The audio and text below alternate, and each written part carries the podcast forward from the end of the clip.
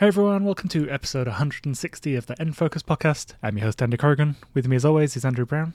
Hello. And back from uh, illness is Tori Wasana. Hello. Hope you're feeling better, Tori. I am. Nice. Uh, so before we get on, let's let's talk about the crap day I had yesterday because that that was fun. So we, we woke up to a power cut that turned out to be a 10 hour power cut. Uh, then uh, one of our cats started being ill related to the uh, going to the toilet, so we had to rush her to the vet. So that was a stress. And then my copy of Skyward Sword didn't turn up, which in the end, you know, was the least least thing of my worries. But uh, yeah, just a pretty bad day. Oh yeah, and getting the cat into the carrier to take her to the vet, she broke my Switch Lite, which was uh, yeah. I didn't care at the time because she was more of the concern, but yeah, that that was a thing I had to mourn over, like in the in the afternoon. Uh, uh, in the end, uh, we found out that they were on sale somewhere, so I, I, went and picked up a new one, and the broken one is now in the bottom of a drawer, and I can pretend it never happened. So yeah, that that was a a whole thing. It was an extreme case of Joy-Con drift. Yeah, that was that was the the joke I was going to make. Like the the analog stick had fully ripped off, smashed off. It's just weird how you know I didn't really care about it at the time until we knew uh, little kitty was okay. But um, yeah, so uh, the last part of that I didn't get Skyward Sword, so I can't engage on the discussion we're going to have about that this week, except from my very, very fallible memory. Um, but in other things, uh, Tori and Andrew have been playing Monster Hunter Stories 2. Uh, and I've just been playing a load of random stuff because I've been at a sort of in between juncture and Skyward Sword didn't turn up, so we'll we'll we'll delve into that a little bit as well. Um, but first up, we're gonna move on to updates from the previous episode.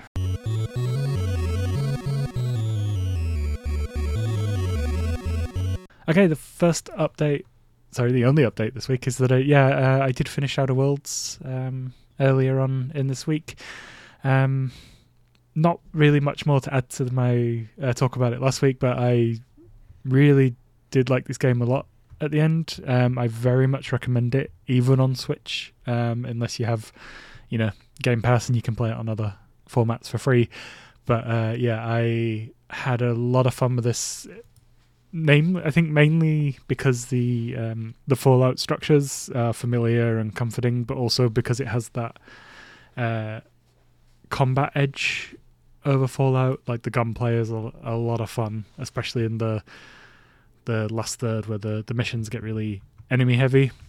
The only problem I really had with it there's a there's a point where you have to make a big choice, um, and I feel like making what I feel is the correct choice uh, from a moral standpoint uh, is one that cuts you off from a bunch of uh, cool, interesting little missions. Um, luckily, I accidentally had a save before the choice, so I was able to go back and, and go back through it and, and see the, the finale from, from the other side. But yeah, just um, if you play it, be warned that there is that cut off, and I recommend keeping a save. There is no new game plus, so you can't just uh, you know restart the game with all your stats and quickly plow through for a second playthrough. Doesn't work like that. Um, yeah, my, my only remaining criticism is the one I made last week, which is that it's uh, you know it's got a punk approach and that it's very anti-corporation, very anti-capitalism. But now they're owned by a big company, and I don't know what they're going to do with that in the sequel. So that that is the uh, the interesting remainder of that. But yeah, overall, really good game. Uh, typical Obsidian quality. Um, so yeah, definitely recommend it. It's a fun time. Okay, so the only news this week uh, isn't one that relates directly to Nintendo, but now they have competition in the switchable hardware uh, gaming market, uh, as Valve have announced the Steam Deck, which is a Switch like portable PC uh, where you can sign in to your Steam account and access uh, your probably massive library. Um, I don't know about anyone else, but before I was doing PC gaming, I already had quite a sizable Steam library. Uh, Andrew, I know yeah. you've been picking up bits here and there. So. Years ago, when I, I had a decent laptop that would actually play games, uh, mm-hmm. I had quite a few Steam games, and I, I've talked about that a little bit, like New Vegas and Skyrim. I, I'm sure I've talked about how I played those. That was where I did it on, was on my, my old Steam account. So I have quite a few games on there that I've barely played because, you know, Steam sales. And Yeah. uh, it would be nice to have a place to play them, but I, I'm I'm very hesitant and skeptical of this product as it's been revealed. Are we at this part of the discussion yet? Should we? yeah, yeah, let's just get into it. What do we think? Okay. People have already seen it. They've probably either obsessed about it or writ- written it off. So let's let's get into it. How I feel about it is well, first of all, the price point. And Gabe Newell came out. He was talking about how Valve is basically taking a hit on every model they put out, which I'm sure is true. Uh, but then saying, well, at least we got it out at a low price point. And I'm like, my man, uh, I know you're talking about this from a PC perspective, for from a pre-built PC gaming PC perspective. Yeah, 399 is a pretty good deal. Once this thing is on the market, that's not how this thing's going to be perceived. This thing is going to be going up against the Switch, which is cheaper, and the PS4 and the Xbox Series, the PS5 and the Xbox Series X, which are both the same price. This thing is not going to be seen as cheap. This thing is going to be seen as the most expensive thing out there. so already you've- got a, a visual problem there with uh, everyday consumers, and there's the whole reputation that pre-built PCs already have among PC gamers. So maybe that's a a misconception because uh, I, I saw a Twitter thread this week that was talking about that shortly after the Steam Deck was announced. Was how there's this kind of perception out there that all the PC gamers are the get good crowd who have always have the highest end PC and always play in what 1400p, however, not 4 4000p, however high it goes now, and 120k FPS. I'm saying these things all wrong because I, I barely know them, I don't understand them, and I don't care about them. But anyway, the, the big number stuff and uh, the actual averages out there, which you can find on Steam, they will show you what people are actually playing games at. It's actually pretty comparable to what you can do with a with a console. You know, it's 1080p, it's 30 FPS. That's what Steam players are actually playing games at. Mm-hmm. So I, I, I'm just concerned about the hardware quality. I'm concerned if Valve is actually going to support this in the long run. But I didn't immediately poo poo it when it announced. Uh, as soon as I saw that, actually, the first thing I thought was if I got one of those, it would really open up the number of indie games I could play. Because the indie games do show up on Switch. It usually takes a little while. They usually uh, kind of have their testing ground on Steam. That's usually where they first appear. Um, and there's rumors and hints and implications that you can play Epic Games Store stuff on this, and because it Mhm. runs on it runs on a, a variation of Linux, so anything you can do on a PC, air quotes anything, you should be able to do on this. Yep. So I think the version of Linux is called Proton, and it emulates uh, Windows applications and games pretty well. Uh, I I saw an article that there were some exceptions. So we're talking like Rainbow Six Siege, uh, PUBG, uh, and that they're already working on getting those things compatible. But that um, this Proton is also the reason why they say Epic Store will probably run, and uh, I guess maybe Origin as well. So. Um, Xbox Game Pass probably would be a pretty Yeah, that good would place to play on it. win. Yeah. Yeah. So like there are certainly possibilities here for this thing. I'm not dismissing it out of hand. I want to see that it's actually going to be a success before I put this amount of money in it because I, I don't care what Gabe Newell says. This is not the cheapest thing out there. This is the most expensive option out there to a, you know, a boring, unsophisticated gamer, which definitely describes me. So, yeah. Yeah, I, I'm in that place where I think I'm all in. Uh, I, you know, I, I like Steam a lot. I have most of my games there. I, you know, I do Mhm. use the other marketplaces, but I'm I'm one of those people where, like, just mentally, I prefer to have things in one place, even in in the software realm. Um, so the fact this focuses on Steam is a is actually a, a good thing for me. Yeah, I th- I, th- I think I'm all in. It's obviously going to depend on uh, the price uh, it launches at in Australia because I, you know, we always get screwed over here uh, for the uh, conversion rate. I think Tori will agree with me there. Yeah. the the morning they announced it, I was just about to go put a deposit down on a OLED Switch. You know, just in case. I think I'm probably going to get one. And I saw the announcement and I rushed to Steam, uh, excited, credit card in hand, and then it wasn't available to pre-order here till next year. So uh, I was I actually came away from that a little bit disappointed. Um, I've practically thought of nothing else since they announced it though. So yeah, I I'm I'm very keen to to see what this is like. Um, also, let's uh, consider the emulation possibilities. This could be an emulation powerhouse. I thought about playing like emulated Wii U games, like playing that Breath of the Wild mod that lets you play as Zelda. That would be cool. Mm-hmm. And you could just blow people's minds at just walking around with it. Oh yeah, this is a this is a Switch. This is a this is a secret model. you you got to know people to get this one. Just just mess with people. I don't know. I don't know why I'm saying that. Uh, Tori, what about you? Um, well, as of recording, I currently own 649 games on Steam, so Oh my god. well, I have over a thousand on Switch, so I shouldn't be going. I shouldn't talk, but still, oh my god. yeah. Um, I'm. I don't want to say with certainty, but I might be one of the bigger PC gamers here in the network. At, least certainly before I I was playing on PC. Yeah. Um, I've got my, you know, RGB rig over here.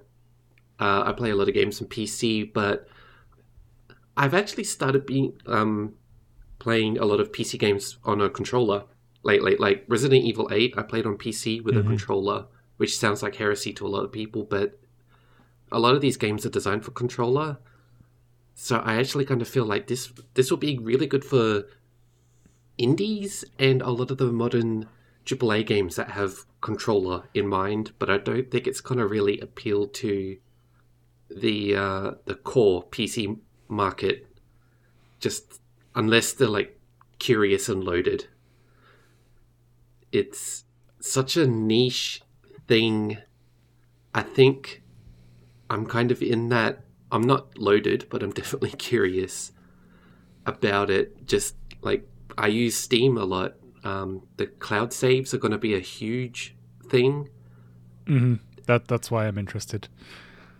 and yeah, like uh, emulation. I emulate a lot, um, and I play a lot of Xbox Game Pass on PC. So you know, th- this might be like the closest thing we get to a portable Xbox as well. hmm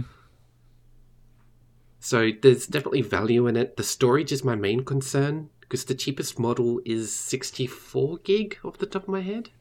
hmm It's nothing. Yeah. That's Well- yeah, that's the same as the OLED Switch. Um, yeah, I think it is. it'd that'd be great for like your indie games. It's probably not going to fit a AAA title until they start actually optimizing without getting too into the whole uh, NVMe um, SSD tech. Um, like stuff with the PS5 and the uh, new Xbox, the storage means that they can kind of get rid of a lot of the redundancy that they use in their games to uh, lower loading times. They have the same data in multiple spots um, with a uh, physical hard drive in mind. So the, that sort of optimization with Windows 11 in particular, whether or not that's going to be in SteamOS and Proton, I don't know when, if. But that's maybe. It, it- a lot of words just say that the storage is my main concern. An SD card feels wrong in this instance. Uh, I, th- I think that's a good a good backup. You know, like you can get a micro SD that's a, a terabyte now. That like that would do some. They're expensive, but then at that point you may as well just buy the the bigger model. So- There is talk Um, that it might be possible to put um, your own storage in this, your own NVMe drives. There is an image going around of an email directly to Gabe Newell because he, he does respond to some people when you email him directly asking if you could load a an SSD on it, and he said yes, but you know it's an image of an email, so veracity is questionable. Yeah, if, if that's true and you can load your own um, SSD into it, then yeah. But I don't know. On the fence still, especially because I'd probably want a 256 to start off with, and that's going to be probably over a thousand dollars here. Mm-hmm. Yeah, and I'm looking at the the premium one, and I'm like, oh yeah, I do like anti glare. so it's Yeah. it's all going to depend on pricing as to which model I get, but uh, yeah, like for me though, like I've I've always had uh, an obsession with handheld games, like ever since I was a kid. Um, you know, and I'd I'd sit and pull through the catalogs, looking at the links. Never got one. My wife has one now, actually. Um, but yeah, I've I've always had this obsession with uh, handheld gaming. Um, like I've spoke about it before. Part of that is down to like my obsession with like how they solve interesting problems with ports. You know, like the Game Boy Advance ports we talked about a few weeks back. Um, yeah, just uh, that element of uh, of me also is grabbing me. And you know, if they're not going to release Persona 4 Golden on on Switch, you know, Yeah. at least I can play it portably. You Now know? we can finally play it portably. The only way anyone should really play a Persona game, to be honest. Um, I guess I'll just throw my Vita away. so yeah, so yeah, that that that's where I'm coming from. So yeah, definite interest. It's just going to depend on uh, how flush I am at the time, and you know whether we can even get them. Uh, Well, and another stopping point for me is the dock for it is not going to be available at launch. mhm. Uh, they they asked that question. I think it was. I think I saw that in an IGN interview. Is will the dock be available at launch? The answer was we are still uh, trying to determine the answer to that question. So the answer is no. So but to expand on that, um, you can plug any USB 3 or C dock into it and dock it that way right now. yeah, yeah, that's that's probably true. I didn't think of that, but think I, I would I, that in the I would want a dock well. for it. Uh, th- This I wouldn't get as much use out of it as I, I I want if I didn't have a dock for it. But Mhm. the prospect of having basically a, a PC I could plug into my TV that already has access to my very neglected and quite large Steam library, that's pretty attractive. But Mhm. This thing could be huge or it could be like the next N-Gage, like the, the next joke of video games. Like you remember when Valve tried to put out a handheld system? That was a disaster. Uh, it, it, it could go either way. And uh, I, I'm very much just going to wait and see which way it goes before I commit money to it. So if I do get one, it might be around the same time you two get one Mhm. because since you have to wait for it to come to Australia, and I'm going to wait to see if it's any good, you know. So check back with us next year. Yeah. Um. But yeah, and it also might be the thing that gives Nintendo a kick to to give us that beefier Switch we all wanted this year. Yeah. Well, I was going to say this. I was wondering where the market would be, but the people demanding a Switch Pro, that'd be it, wouldn't it? Mm-hmm. Nintendo never cares though. They don't they don't respond to that stuff. They do what they want to do.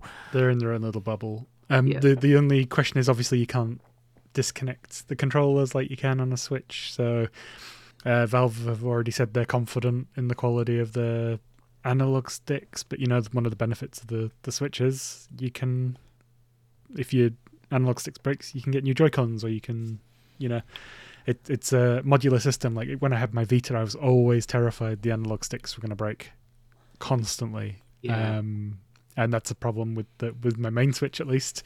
You know, it's an easy easy fix, even if you have to, you know, spend money or send send them off for repair. Uh, and you know, obviously with the the Switch Lite I've I've experienced what happens when one of those breaks uh, this week. So yeah, that's uh, not a fun thing to deal with. So you know, a lot of the times with handhelds, modular can tend to be better. But yeah, uh, so that's it. Uh, the the Switch has competition, maybe. So we'll we'll see how that pans out. Um, and I, I feel like we're all sort of on different parts of the uh, interest spectrum there. so cool. So with that, we'll uh, move on to the things we've been playing this week.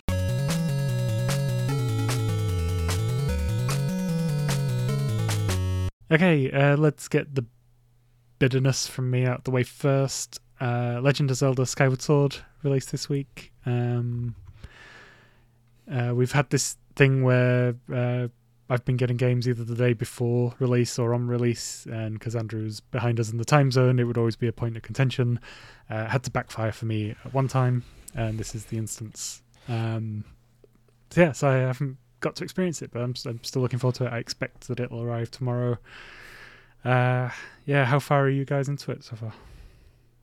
Uh, I just beat the first dungeon, and it's the furthest I've ever gotten in Skyward Sword. I've beaten Skyward Sword twice before now, so um, keep that in mind uh, when I talk about it. 'Cause I, I sounds like I have the most experience with this game out of all of us, and uh, I played it for about two hours. My God, this game has a slow beginning.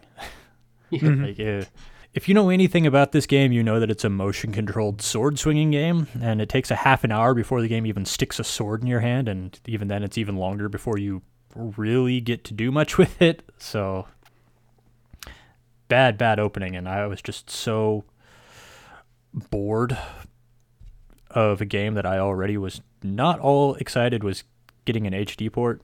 That uh, as soon as I got to Faron Woods, which is like the first proper area of the game where you're actually doing something instead of watching cutscene after cutscene after cutscene, uh, I just I stopped and I, I actually went and I've been playing Breath of the Wild all day today because uh, I, I've really come to realize that that's the kind of Zelda game I would rather be playing. Like Skyward Sword is really into its plot, which is weird because Skyward Sword's plot is not that interesting. See, I have a different take on that opening in that I enjoyed it because they spent more time establishing Zelda and Link's relationship. So then when the thing happens and she gets taken, like I felt like it meant more than in other games. Um, now this this is going, you know, I played this when it released, so I'm a bit, yeah, my memory's sketchy. So you know, don't say anything. I don't take anything I say with any, you know, uh, level of uh, legitimacy. So I'm interested to see when I do get to play it again, like where I fall on that this time. Um, didn't uh, I saw something about they they had fixed part of the tutorial or something. Um, how how has that played out? I did I didn't pay attention to exactly what that was. Fi interrupts US. That seems to be the thing. Like I, I still Mhm. felt like people were constantly interrupting me to tell me things. Mhm. Uh, but at the same time, I got to a place where I had to push a block, and the game didn't freeze to tell me how to push a block, so that was nice. Uh, but uh, I, I'm sure it is different, or from the original release, as far as how often you were interrupted. I still felt I was being interrupted far too often. It's just, just let me do something, please. It took way too long to be able to do anything that resembled a Zelda game. Yeah, I guess before they revamped it and you know in Breath of the Wild, it's almost like the series needed a yes, I've played a Zelda game before option, kind of like in the same way Pokemon needs a yes, I've played a Pokemon before. and people have been complaining about this since Twilight Princess, and this is the first time I've actually agreed with them. but uh, you know, Breath of the Wild hadn't come out yet at that point, so uh, my my mind had not been blown and then inverted into agreeing with other people about how boring Zelda was getting yet. So yeah, I guess that's just a problem I'm gonna have now. Like I still play A Link to the Past once a year. I've kept that up even since 2017, but I could still play that just fine. Still think it's a great game. But Skyward Sword, I'm just, I'm just immediately bored. It, it's it's one of those things with the the formula where um it's like you know before Breath of the Wild, I was I was definitely one of those people that was like, no, I don't need Zelda to change. I just need it to be Zelda. And then I played Breath of the Wild and was like, oh. Um, but like that doesn't invalidate any of my feelings on the previous games. You know, like I'll happily replay most of them. Uh, I think we're lucky with Zelda in that it's one of those series where, you know, Triforce Heroes aside, like even the worst entries are, are, are good, rather than Yeah. you know bad or middling. So it's it's it's one of those where we're, I feel like the fan base is really spoilt uh, with so much quality that it's you know it's hard to have that proper um, perspective on whether something's good or bad or but yeah but breath of the wild is definitely uh, the thing that i i didn't know that i wanted and would have argued against before before we got it yeah uh, sorry tori we we uh, haven't let you talk yet so The main Uh, thing that I was going to talk about was uh, the controls, which was what initially drove me off the Wii version to begin with. Um, I know I we were talking about this in the Slack, I think, about the motion controls just never worked for me. Um, fighting the the moblins at the start of the game, the way that they hold their swords and they kind of want you to attack them from a certain angle. That's where I bounced off the game for the first time. Is just because I'm I'm doing what it's telling me to do and it's not working. It's just bouncing off, and I could spent a good half hour just trying. Um, I tried all sorts of different things, the rotation of the remote, tried different remotes. I tried it again on the Wii U as well. Like originally on the Wii and then on the Wii U, same problems. They just didn't work for me, and I couldn't figure out why. And I just went, well, I guess this is a game I'll never play.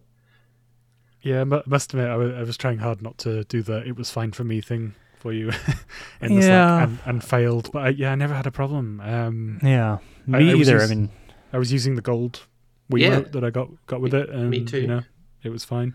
Use the Yoshi one. The first time I played, uh, I had the the adapter for the for the old model controllers, and the second time I played, I played with uh, the Mario Kart 8 Wii remote controller that had the Motion Plus built in. Both Mhm. times I didn't have a problem with them, and again, Andy and I are not going. Well, we didn't have a problem, but we have to. These are the differing Yeah. experiences that we had, and this is a thing that's been a thing with Skyward Sword uh, since it came out. For some people, it just didn't work, and there's no explanation for it. Uh, so that is an experience that you may have. You, it, the controls just may not work for you.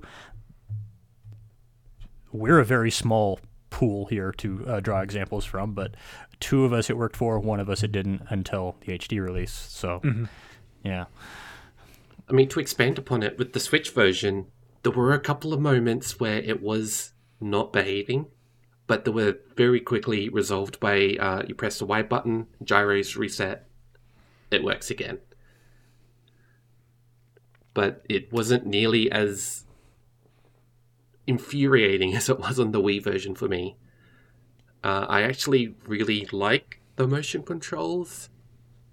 I don't think that's that too controversial to say on a Nintendo podcast.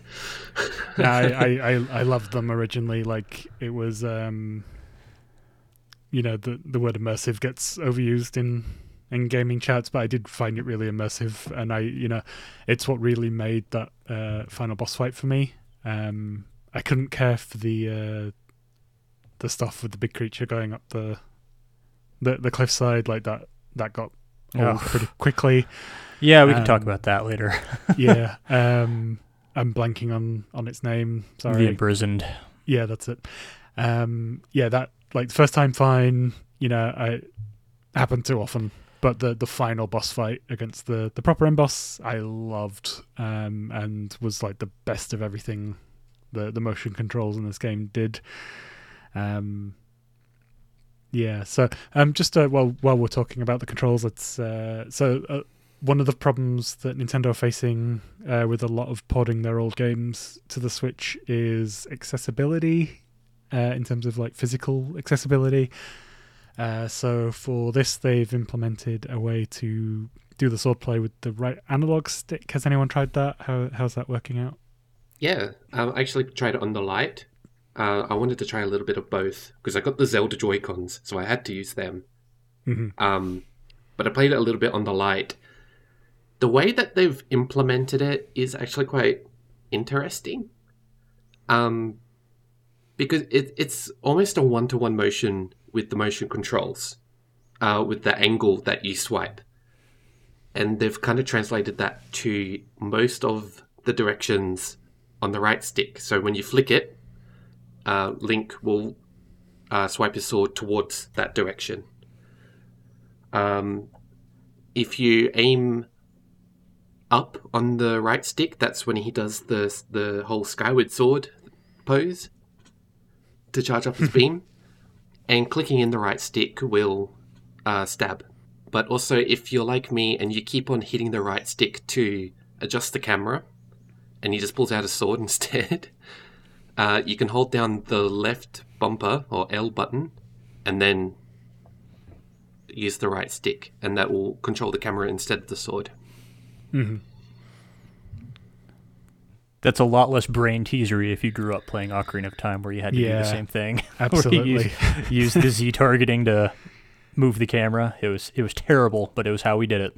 Yeah, I was just sat there going, "Yep, yep, yep, used to that." Yep. but no, I, I get it. I think naturally it would take me a few attempts and be like, "Oh yeah, hang on, I need to relate this back." But And it's worth pointing out that if you're playing with the motion controls with your Joy Cons detached, then the con- the camera is just controlled with the right stick, just like any other Zelda game, and it, it Mhm. feels completely natural.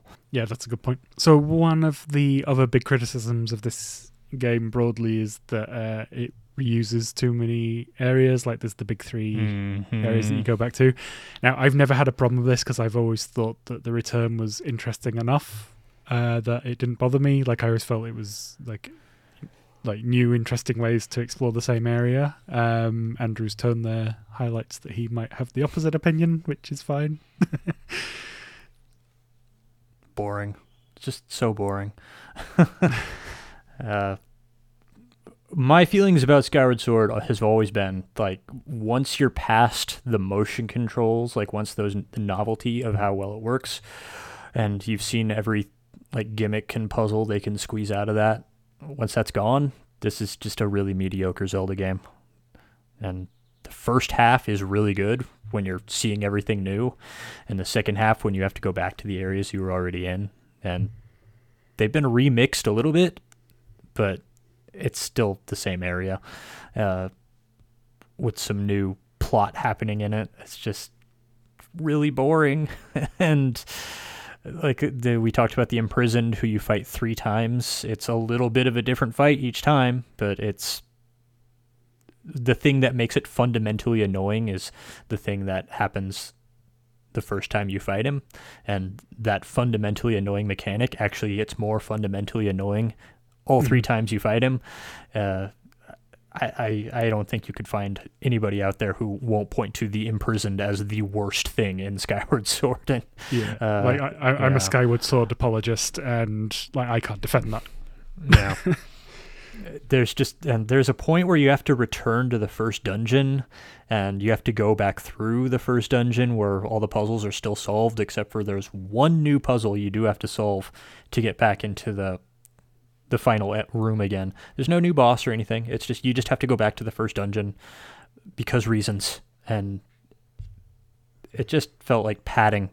They just recycled so much stuff just to make it seem like there was more here than than there is. This is actually a very small game, uh, especially in in terms of being a Zelda game. Like- Like I said, this this this is my final thoughts on Skyward Sword, and I, I don't see this changing uh, here because I'm just talking about content.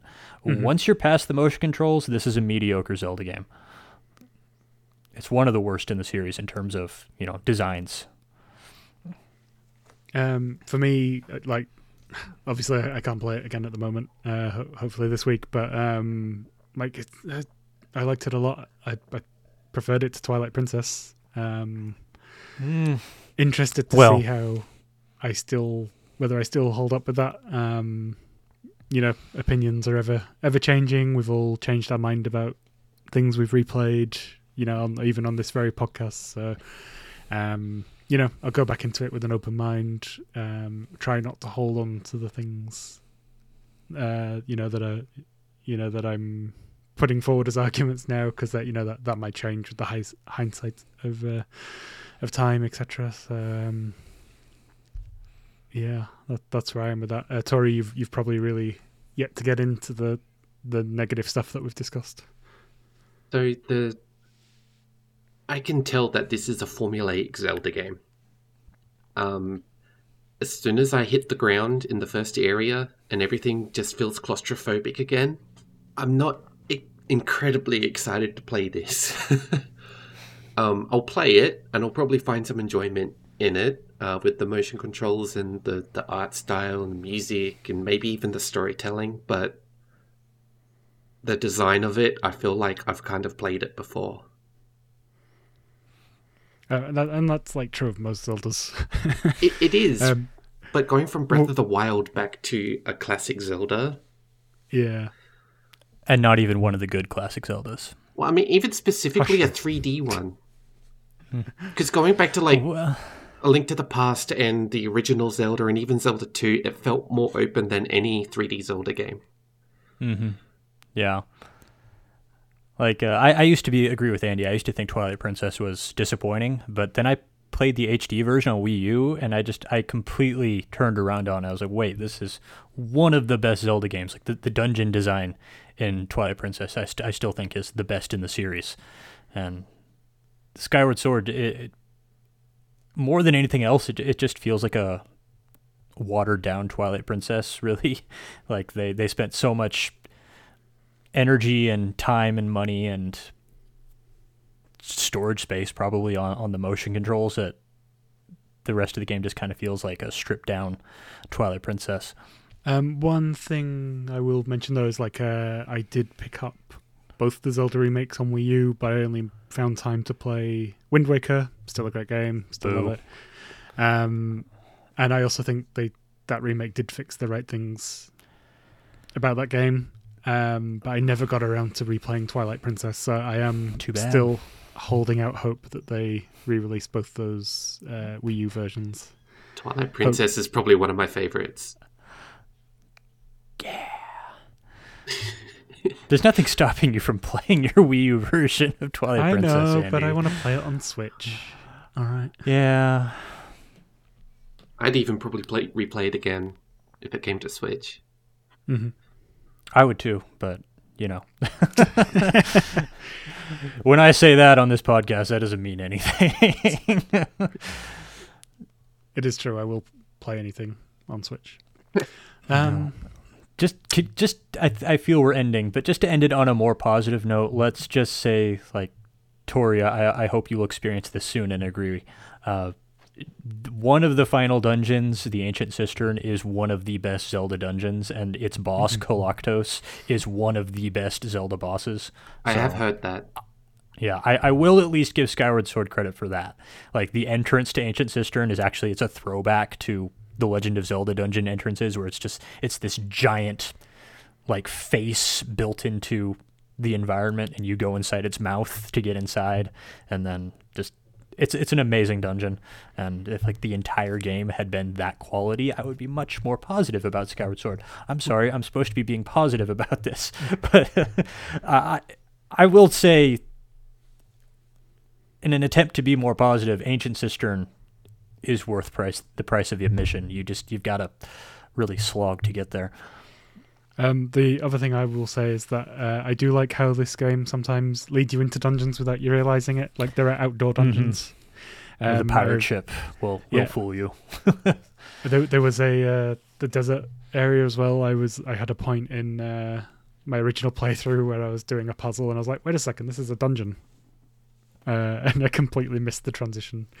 Um, it's probably really obvious in hindsight, but yeah, uh, that was the thing that happened. And the most positive thing that we can end with is Ballad of the Goddess, Yes. which, although it's just a reversed uh, Zelda's Lullaby, is amazing and is possibly my favorite The fact uh, that Zelda, it's Zelda song. the fact that it's the reversed Zelda's Lullaby makes it more amazing. Yeah. that it sounds so good. And while I was sitting there being bored by all the talking, I, I did occur to me I was like, wow, this this actually does have really amazing music in it. Yeah, I think it's probably got the best Zelda soundtrack. No, but it's very good. No, I think it is. No opinion yet. Okay, well let- let's move on, uh, and we'll. I'll just go over some of the stuff I've been playing in frustration of not getting Skyward Sword and just being at an in between. Uh, Fuser, I tried the demo on on Switch and liked it enough that I went and bought it on PC, uh, mainly because I thought the mouse controls would be easier and more fun. Um, Tori, you spoke about this at length a number of episodes back, and When it first Yeah, came this out. is- Yeah. yeah, this this is a great music game. Like Harmonix make amazing music games, and I think this might be the best. Um, just every time I think that it can't impress me more on a technical level, it introduces a new feature Yeah. and slaps me in the face with it, and I'm like, oh, okay. Have you got the riser yet? Uh, yes, just got it. So that that um, blew me away. the tutorial uh, sorry the tutorial the campaign is pretty much just a, a very long glorified tutorial um, and it's just there to teach you what the sorts of things you can do. Uh, the free may free play mode is the you know the meat, I think, but uh, yeah, it's just ah the the filters like I wasn't expecting that, especially like the stutter one to work as well as it does. Instruments, add your own instruments. What? it's all like really easy to do, so people without any musical inclination can just you know jump in and, and make something really cool. Um, and obviously just the the way the elements of the tracks they're over each other. Some work better than others, um, but they give you the tools to to deal with that in really interesting and and fun ways. Yeah, I'm I'm having a blast with this. Uh, uh, I recommend people check this one out if they've got any interest in music games because it's it's pretty phenomenal. Um, Borderlands. Just gonna skip through these quickly. So I said last week I got the Borderlands Legendary Collection on the cheap for me and my wife to to sort of chip away at co-op. You know, doesn't matter if it happens slowly. Uh, we just went through, started going through. I've gone up to level ten Am I right in thinking they've taken some of the Borderlands 2 uh, like minor mechanics and added them to Borderlands 1, like the, the looting system, uh, the ammo and money? Yes, they did update Borderlands 1 uh, to add new things in it. Like uh, Angel's visual is very different now from how it was when it first launched. Mm-hmm. And you can auto loot things now by yes, holding down the so. button. That you used to have to loot things individually, which was mm-hmm. terrible. And there's the uh, the shift key system with the chests in town is in in uh, in Borderlands One too. I've I've never interacted with that system. I've never yeah. cared about it. So uh, I think those are the big ones. Um, you do get some really cool loot from the shift codes, but it, it kind of got a bit too much in Borderlands 2 where it's just like, oh, okay, enough. Because uh, yeah, I like micromanaging loot, but sometimes Borderlands can be quite overwhelming. Like there's too much. Um, but yeah, like I, I've realized like I've I've beaten this game twice before, like in its entirety, DLC, even Moxxi's Underdome, uh, and like I I think favorably of this opening section as much as I do something like you know Grand Theft Auto 3, where the whole area is just completely imprinted on my brain forever. Yeah, I, I, I'm, I'm always in agreement with you. But Borderlands Two is amazing and is the you know the best game of this series. But yeah, wow, that uh, the way this established that uh, the the gameplay rhythm basically is just you know it's just such a fun gameplay rhythm. Whatever you do, you get rewarded with something cool. Um, it's yeah, I, I'm a big fan of that. Um, and you know the gunplay is pretty fun as it has always been. Yeah, happy to be revisiting it, uh, and I look forward to playing more. Bravely Default 2. Andrew, you've long since finished this, I think. Yeah, I was waiting for somebody else to finish it before I could say it was okay. Yeah, I um, so I haven't played it for a, a little while, but because uh, I to you know do the profile transfer on the the lights yesterday, I booted it back up and I picked back up picked it back up. I was part way through chapter four, which I f- I feel is a bit of a slog, and which was why I had kind of dropped off anyway. But I'm coming to the end of that chapter now. Um, yeah, I find the more I play of it, the the less interested in the story I am. I don't know if you had that. I thought the story actually started getting really interesting in Act Three when it started introducing more twists, mm-hmm. uh, which were very good twists. So I don't want to say what they are, um, but overall, yeah, I was not always drawn in by the story, especially since I, I often had to play many, many hours before I would get an update on the actually interesting parts of the story. Mm-hmm. Um, also, I definitely haven't helped myself with the uh, the way I was playing it in terms of maxing out the jobs before I move on to story beat. Um, I, I did do a couple of them without actually playing the game at all, just by abusing the ship system and just like picking it up for 15 minutes every day and you know to going through my items spending them and then just putting it back into sleep mode again well I, I did not deliberately max out my jobs like andy did like run in a circle and grind i did not do that and i still got to the end of the game with almost every job mastered so nice. that was completely unnecessary for you, you to put doing, yourself through that you were doing the side quest though weren't you to a point i reached a point where i was just like i these side quests add nothing because they add nothing. Yeah. It's not like in the first game where you had to do the side quest to get most of the asterisks. There is one asterisk in the entire game that you get through a side quest. Everything Mhm. else is a side quest that mostly you just go to a place, you grab some junk, you bring it back, and you get an item that is like 10 potions that you can buy in a shop next door for using the money that you have where you have more money than you'll ever need. It's Yeah, the side that- quests are completely pointless. Very disappointed in that part of the game. I hit a point very early on with the side quests where I just bailed on them completely, and that was the one where you had to take a meal to a soldier trapped in a dungeon, and you get there, and he's like, "Oh, there's no cutlery," and you have to go back for the cutlery, and I said, "Screw this." Yeah. Uh, could not be bothered. Um, so yeah, so in a way, like the grinding has helped me. Like I'm powering through most of the bosses. Uh, you know, for some people, they don't want that. They want to. Be, they want to be tested by the bosses and have to think creatively. Uh, I'm just at that point now where the story is not interesting me, so I'm happy that I've I've got that extra power boost just from over leveling. No, and I was playing on the hardest difficulty. And with the bosses, I reached a point where I was looking at them. It's like I can't even conceive how this is beatable. Like I, I had to drop it down to normal just because they would literally either tank all my damage or they would heal damage faster than I could dam- damage them. I just it was infuriating. So Yeah, Yeah, and, the- and like most of them so far, once I've figured out the trick, they've been easy. So I've just uh, beat the uh, necromancer character, and that was just hit him with holy four times. Job done. Um, and uh, yeah, one of my uh, melee characters, they've got uh, oh, what's it called? There's a heroic deed, the most powerful one of those. Like most bosses, if I did that, uh, you know, fully um, defaulted four times, easy. so yeah, um, yeah. Looking forward to to ending. So Bravely Default Two is kind of the reason why I haven't picked up Monster Hunter Stories Two yet, just because I, I I'm trying to control myself. Like I, I'm fed up of having a whole backlog of JRPGs that take me forever. um, and Monster Hunter Stories Two, I believe, is a lot shorter. Looking at um, you know how long to beat, etc. So uh, once I finish this, I will pick that up. But uh, yeah, I, I'm trying to limit myself on that.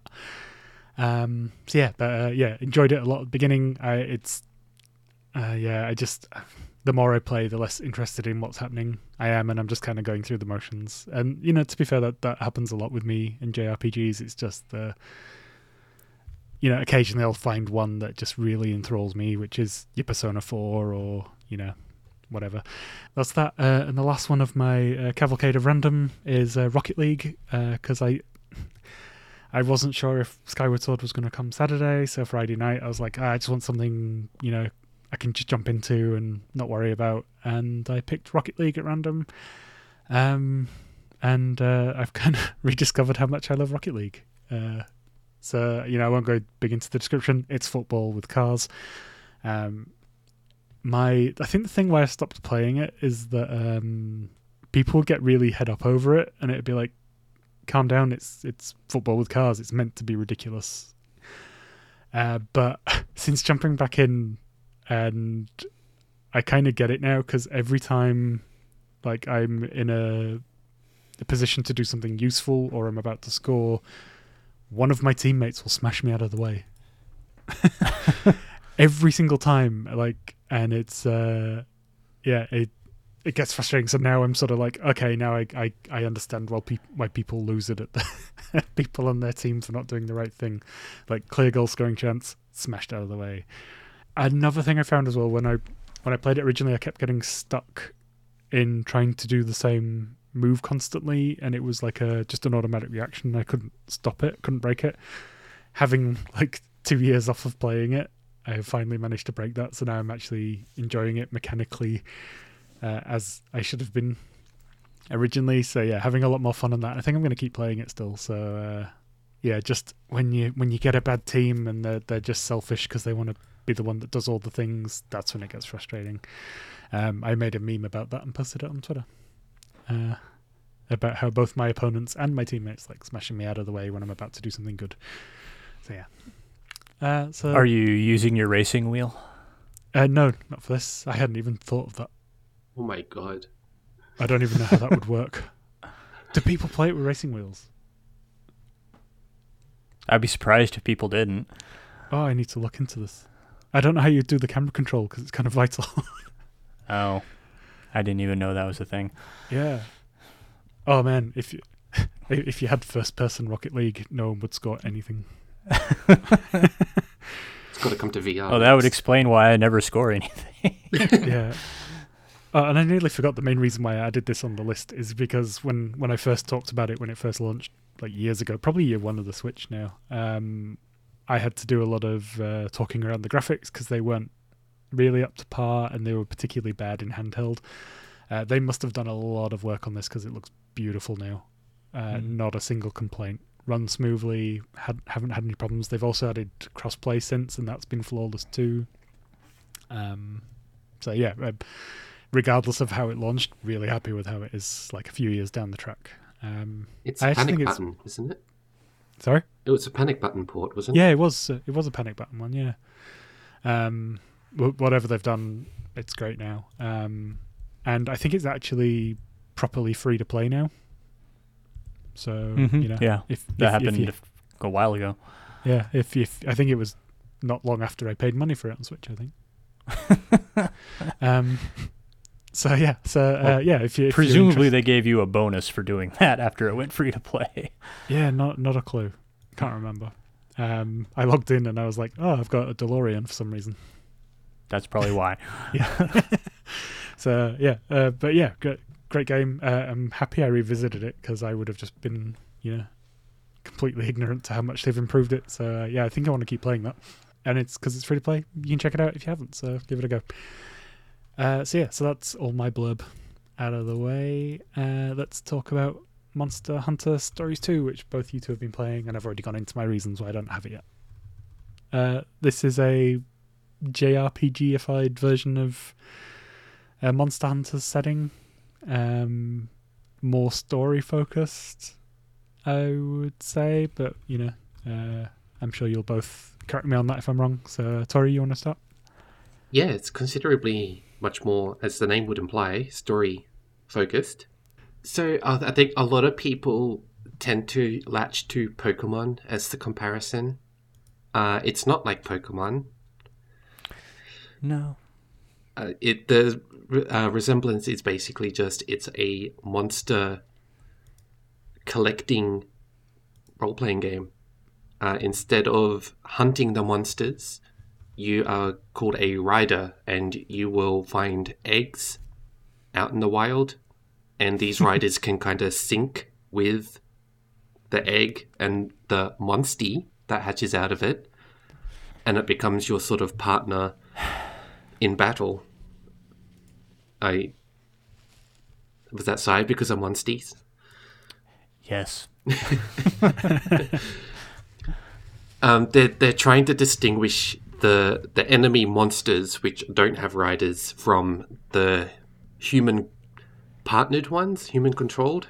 I don't think controlled really goes well into the theme of it, but you and your your monstie are, uh, are pals, whereas everyone else is a threat, basically. I don't, I don't really understand the, the mechanics. Maybe the first game goes into why there's something to do with the the kinship stone that the rider has that makes them domesticated. I, I don't understand it, but hmm. that's it's just presented as this is what happens and this is the way it is. I just took it as more of a exploring the wider culture of Monster Hunter. Like Monster Hunter World is based more around European stuff, and then you got Rise, which is very much medieval Japan, and then you've got this one, which is uh, more of a tribal setting with your characters. They're very much dressed like island natives of a very generic, non-specific theme or, or culture, and they don't hunt monsters. And there's clearly some friction between your tribe and these visiting knights, basically, who who seem to come from a hunting culture, and and the fact that this tribe tames monsters and befriends monsters and fights alongside them instead of, you know, killing them and turning their parts into swords and armor, even though those mechanics are still in this game, just in a, a much reduced form. Yeah, it, it's actually quite strange. In the original uh, Monster Hunter games, you specifically kill the monsters to harvest their parts and you craft the different armor parts like your helmet and your chest and and so on. Whereas in this one, you're still killing the monsters, but you're not really harvesting the monsters. You just get the parts, kind of like an RPG reward mm-hmm. system. Um, the more varied stuff that you do in battle, the more rewards you get. There's a sort of battle ranking system. Um, I think I assume it goes down from E all the way up to S the the higher the rank, the more extra parts that you get, and you just craft the entire set at once. Um, same with weapons. Uh, there's a couple of different weapons in the uh, in the game. Not nearly as much as there are in an actual Monster Hunter game, but they're kind of yeah, categorized by like blunt, piercing, and sharp. Yeah, there's like the sword and shield, the great sword, the hunting horn, and one other one which I've forgotten, and you can use all four at the same time. You can switch them out in battle depending upon the situation that it calls for. So that that's kind of interesting spin on Monster Hunter, and also as a, a neat side effect is it it does kind of ease you into the function of these weapons in Monster Hunter. If if you're trying to get into Monster Hunter and it's just bewildering to you, this is a, a very this is a good way to uh, to slow walk yourself into it because it it's based on the original Monster Hunter mechanics, although I have to emphasize it's in practice very different, but it's based on those, so it'll give you an understanding. Yeah, uh, some of how of the, those games work. Some of the larger monsters will let you target specific parts of the body, um, and some of those might be vulnerable to a hammer attack, and that might smash that some armor weapon, off. The hammer, yeah. yeah. Um, or you can cut the tail off, and that will limit the attacks that your um, enemy monsters can do as well. And that's how it works in the main games as well. Like uh, a Pukei-Pukei, you cut its tail off, it can't do poison at- attacks nearly as much. Um, but they've also got this sort of uh, rock, paper, scissors mechanic. I mean, if I'm going to compare it to any RPG, it instantly reminded me of Fire Emblem with the weapon triangle. It's basically is technical, strong attack, and uh, fast attack or speedy attack.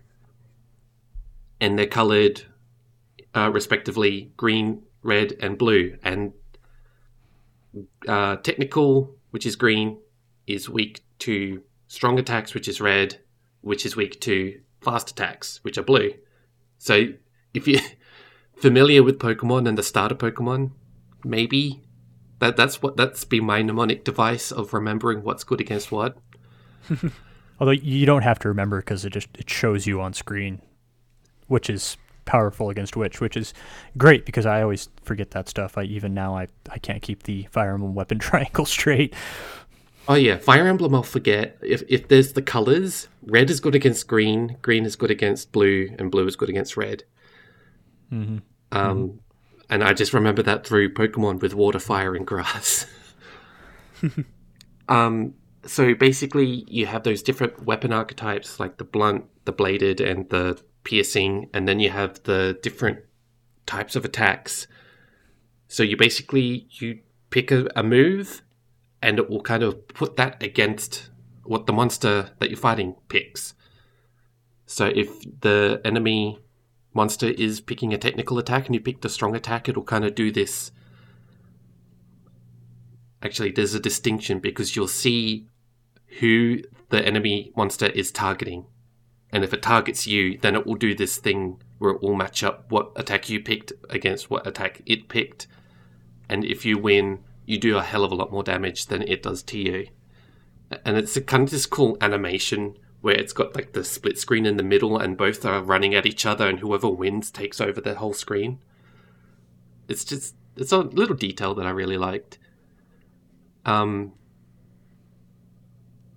it really just plays out like a turn based RPG otherwise. There are some kinship attacks that will kind of use up this little bar that fills up the, the longer in the battle.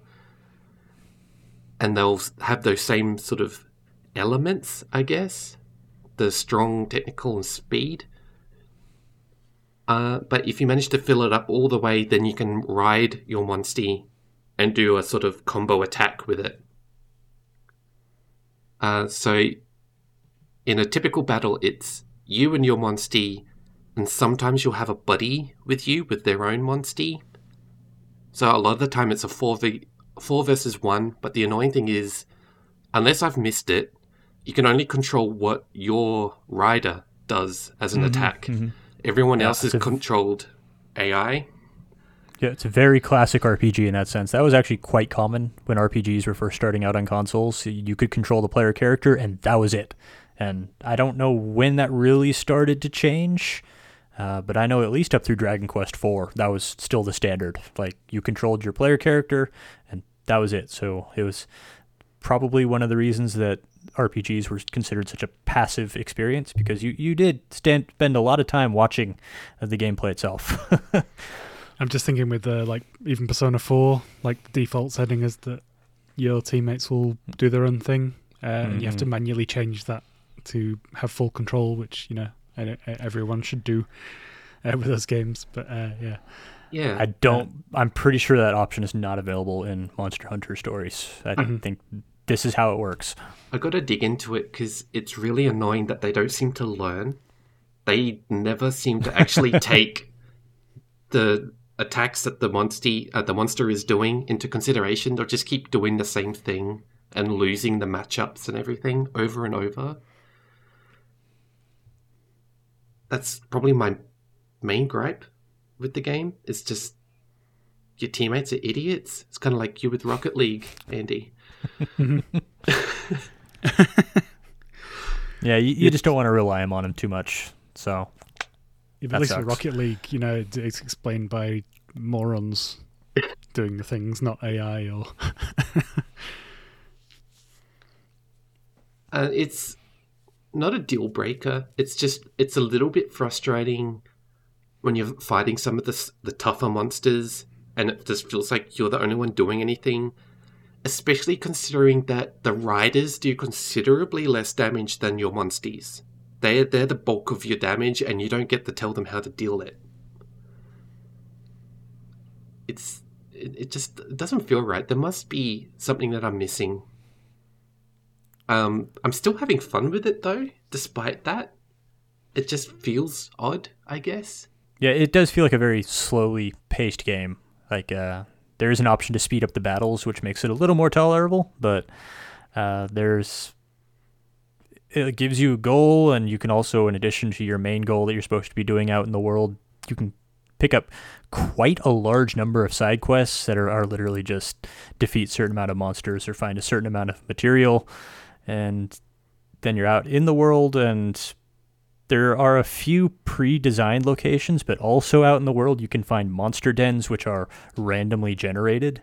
Like their their entrances will appear randomly on the world map and also when you go inside it randomly selects them from a pre-built dungeon and these monster nests most of them i've done are quite small. Like I, c- I could easily go in and out of them in a couple minutes if i really wanted to and wasn't trying to explore everything and fight everything for experience and find all the pickups inside if all i want to do was just go in get the monster egg and get out i could probably do it in two to three minutes and uh, when i was doing those it's like this really feels like a relic of a 3ds game right here Yeah, um, and there's a sort of gacha-ish element to collecting the eggs as well. Yeah, I wasn't thrilled about that. So uh, y- you want to get as many eggs as you can because uh, most of the eggs are going to be garbage. You're going to be throwing away the monsters that are inside them. Yeah, it's a sort of press your luck system. Um, Navirou, which I, I believe is a character from the first game, he'll kind of tell you how heavy an egg is and the smell of it. mm-hmm. I don't know what they relate to specifically in the stats of whatever hatches, but I assume that you want smelly and heavy. Um, and you can, Don't we all? Yeah, especially for eggs. um, you can pick up an egg, and if it it doesn't meet your standards or Navirou standards, I guess, um, you can toss it and pick up another one, and it's a sort of press your luck. If you keep going, you might eventually have to fight another monster. Um, Yeah, because you're digging around in their nest for their eggs, and they they come back. it's like, oh, hi, mom. Don't Yeah. mind me. But I, I feel like that's going to be the bulk of the gameplay.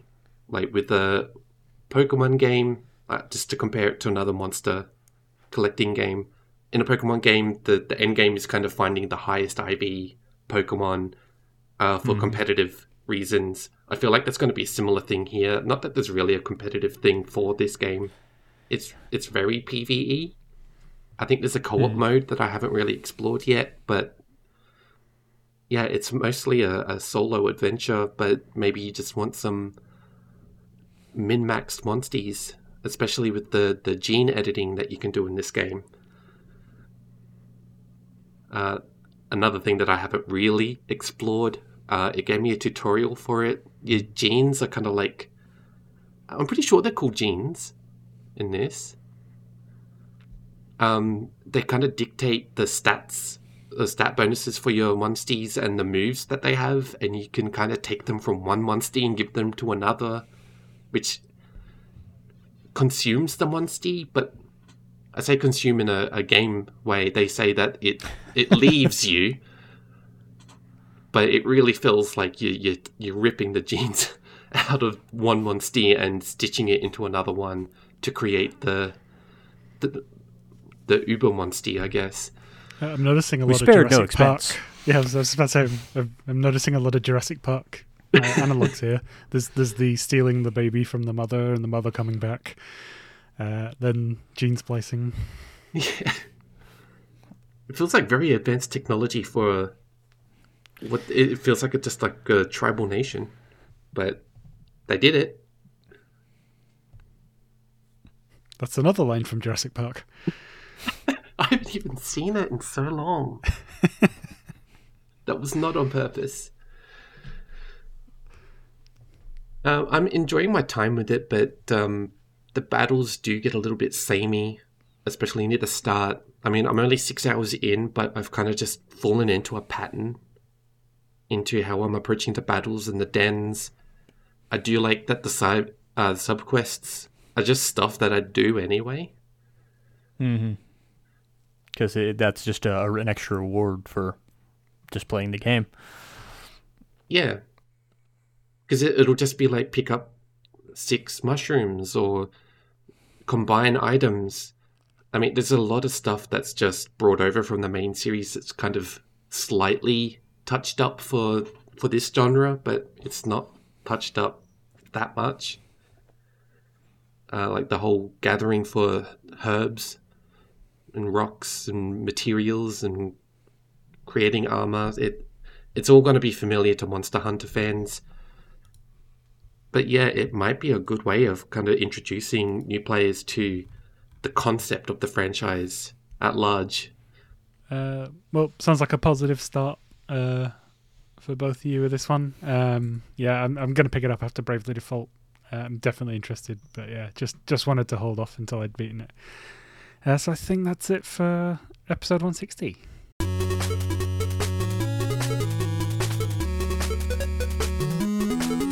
Okay, folks, what are we playing in the coming week? Tori, we'll start with you. I'm going to try and finish Skyward Sword. Um, whether or not that happens is another story. But also, I really do want to get stuck into Monster Hunter Stories too. I think they just added Palamute Monsties, so I want to check that out. And Andrew? We got a review code for Samurai Warriors 5, so I'm going to be taking a look at that. Uh, and me, I'm just going to be finishing off a bunch of things I'm already playing because I have so much of it. Um, I already forgot about Mario Golf, which says a lot. Um, I have two. yeah, that just uh, popped into my head there. But yes, I should probably go back to that too. So that's me. Uh, and that's it for the episode.